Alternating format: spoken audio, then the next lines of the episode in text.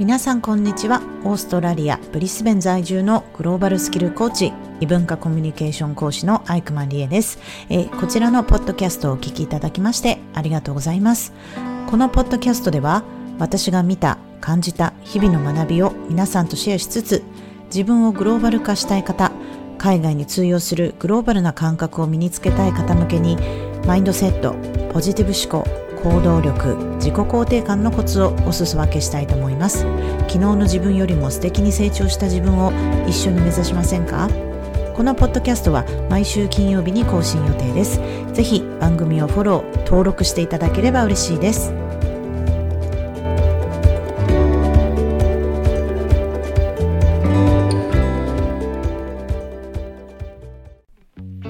オープニングに入る前に少しだけ告知をさせてください。毎週水曜日はクラブハウスで日本時間の午後8時から英語のお部屋で日本人とお仕事をしたい外国人と英語を通して外国人の方と交流をしたい日本の文化やしきたりをシェアしたい日本人の方が集まるグローバルな Working with Japanese というお部屋を開催しておりますのでぜひご興味のある方はご参加ください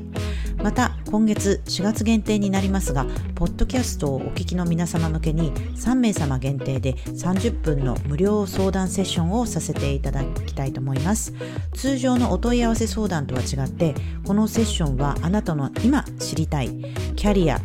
英語勉強行動力アップの秘訣など今すぐ相談したい方へ私からのアドバイスをさせていただきます。ご興味のある方は概要欄からお申し込みください。先着3名様限定で、えー、受け付けておりますのでぜひ概要欄からお申し込みください。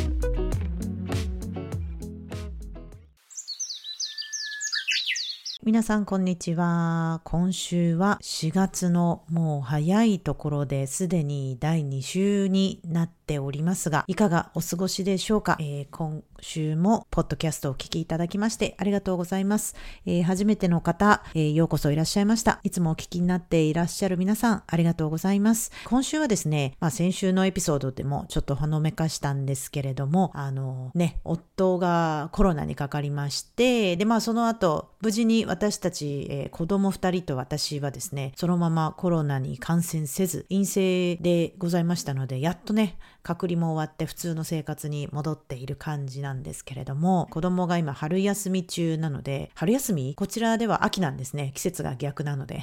えー、秋休み中なので、えー、昨日ですか、ブリスベンカウンシルが主催するサーカスのイベントっていうのがあったんですね。サーカスのパフォーマンスを見ながら、その後は子供たちもいろいろとこうサーカスのね、道具を使ってワークショップに参加できるっていう無料のイベントがあったんですね。で、まあ私いつもね、ブリスベンに引っ越して思うのは、とにかくその公共ののイベント、無料イベントがね、すっごいたくさんあるんですよ。で、今回みたいにこのサーカスの方たちは、えー、そういうサーカスを教えている団体なんですけれども、で、きっと彼らも、まあいろいろね、舞台とか設置したり、スピーカーとか音響セットとかもしてたので、結構本格的にやってたんですね。だから、これはちゃんと予算をもらって、えー、やっているんだけれども、私たちみたいに普通のね、市民の人が参加するにはただなんですけれども、だこういうイベントが本当にたくさんいろいろいつもあって、なんか税金を払っていてもなんか還元されてるなっていうのがね、いつも思うんですね。こちらに引っ越してから。イギリスに住んでいた時も、まあ税金払ってましたけど、なんか普通の生活であんまりその無料のものもなかったですし、それに比べてね、なんかオーストラリアのクオリティオブライフというか、いやなんか昨日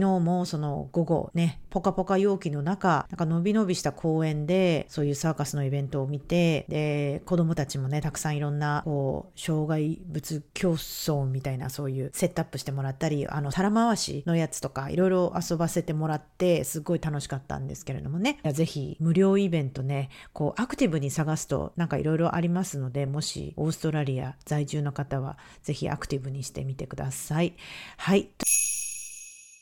今日の本題の自分の修行のプログラムの場を作るということについてお話をしたいと思います。常日頃コンフォートゾーンを抜けようっていうことをね、よく、えー、クライアントの方にも言っているんですけれども、うん、実際ね、このコンフォートゾーンを抜けるとかっていうのは行動力に基づいてんですよね。行動を起こさないとコンフォートゾーンも抜けられないっていうことなんですけれども。で、今日は修行の場をね、自分で作るっていうことで、今週の月曜日かな？英語のクラブハウスのお部屋で、えー、とパンデミックがあってからコロナが始まってからこう音声配信だったりねポッドキャストだったりこうオーディオのね私で言うとそのクラブハウスの Working with Japanese という毎週水曜日に外国人の方と一緒にやっている、まあ、日本人の方もね、えー、参加していただいているんですが、まあ、グローバルの方を対象とした日本人との働き方みたいなお部屋を開催してるんですね。でそれでお声がかかってコロナの時に何か音声を始めたって言ってこのポッドキャストも実はもう今月末で多分1周年記念になりますね。素晴らしい。わ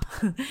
はい。で、今から振り返ると、そうですね。やっぱり一人語り、だいぶ慣れてきました。このポッドキャストをやっているおかげで、基本このポッドキャストは一発撮りでやっているんですけれどもね。で、私、あと YouTube もやってるんで、YouTube はもうちょっと構成を考えたり、台本とかもある程度考えるようになってきました。今まで結構自分が喋りたいことを喋ってたんですけども、うちょっとね、えー、対策というか、YouTube の方はやってるんですけども、このポッドキャストは本当に皆さん私に興味がある方、もしくはまあタイトルのね、エピソードの内容に興味がある方が聞いていただいてるかと思うので、まあどっちかっていうと、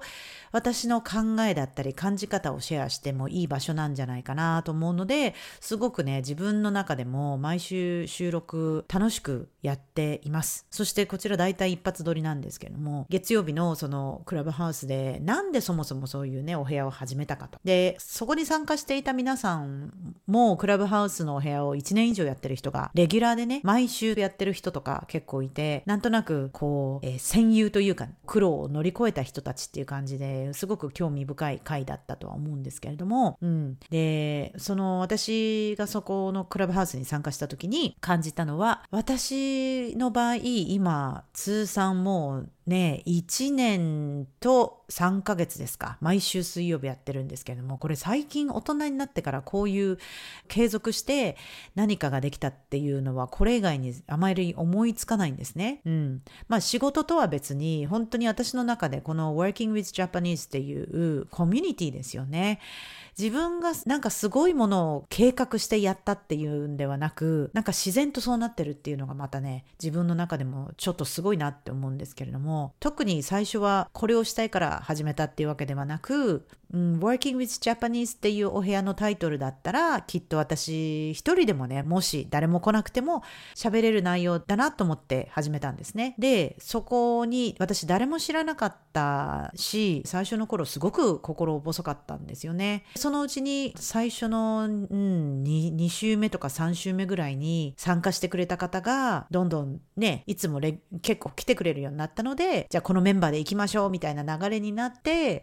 すごくそっからずっと皆さん同じ、うん、メンバーの方ね、いつも毎週入れ替わり立ち替わりというか、まあもちろんね、予定がある人は参加できない時もあったりするんですけれども、そうなんですよ。それで、何がね、修行と関係してるかっていうと、私にとってその Working with Japanese っていう毎週やっている英語のお部屋はね、もう本当にそれこそ修行の場なんですね。あの、もちろん私が知ってる知識とか、ゲストスピーカーの方の知識だって、まあテーマを決めて毎週お話ししてるんですけども、それがどなたかのお役に立てたり、その場で交流したり、刺激を受けたりっていう場を設けることができたらいいなって思ってやっていますからね。でもその隠れアジェンダというか、私の中ではビジネス英語のレベルを維持したり、あとはすごく毎週毎週が自分へのチャレンジなんですよね。特に最近はね、このクラブハウスでもリプレイができるので、もし皆さんまだ聞いたことのない方は、ぜひ、えー、私のクラブハウス、アットマーク darie.eich で私のことを検索すると出てきますので、ぜひフォローして、これまでのね、話した回については私のプロフィールから、えー、アーカイブの音声聞くことができますので、ぜひ聞いてみてください。その自分の修行の場とかプログラムをね、自分で作るってすごく大事だと思うんですよ。会社に勤めていたり、まあ、もしあなたが今学生だったとしても、普通の生活をしてたらただ普通に過ぎてきます。でも、もしちょっとでもね、自己成長したいっていうんであれば、やっぱりこれは自分で何か課題を課さないと、もっと上に進めないんですよね。はい。なので、よく言われるんですよね。なんで、なんでそんなに いろいろやるのっていうふうによく周りにも言われるんですけれども、でもやっぱりやってみないと自分が好きかどうかもわからないですし、上手くなるかどうかもわからない。で、あと続けてみないとね、自分の中でのね、結果が出てこないなって思うんですよ。で、私、いろいろライブとかも、あとソーシャルメディアもね、いろんなチャンネルを使ったりしまして、うん、これはこういうふうにこう思うから私はこうするっていう自分の中での結論が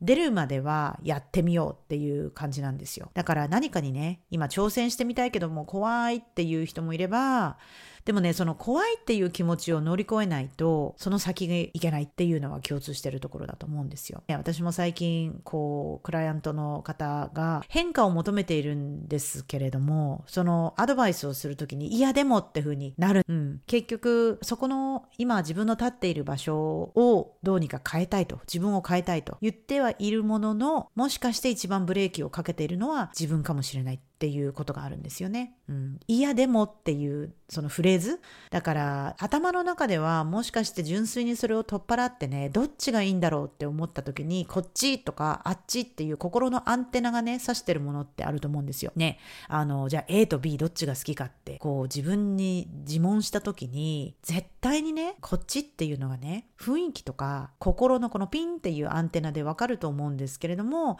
まあ、私たち人間はこういろいろ理由をつけたり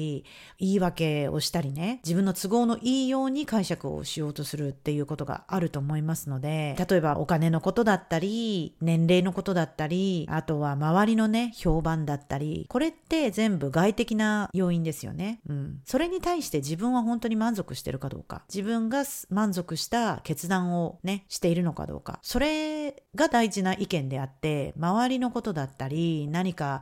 ね、大変なことになるかもしれない。でも、そこでスキルが学べるんだったら、どっちの方がお得ですかってことですよね。うん。で、もしね、その変わることに対してこう、ちょっとそれはっていうね、そのムズムズしているところ、いや難しい、それは無理っていうところが、そもしそういうふうに思ってるんでしたら、それこそがやるべきとこだと思います。ね、なんていうの、バンジージャンプって私やったことないんですけれども、でもね、その、例えばライブストリーミングだったり、私にとっては最初はもう本当に緊張して、で、今でもね、毎週のその録音されているアーカイブ Working with, Working with Japanese の自分で聞くと、ああ、もう恥ずかしいっていうような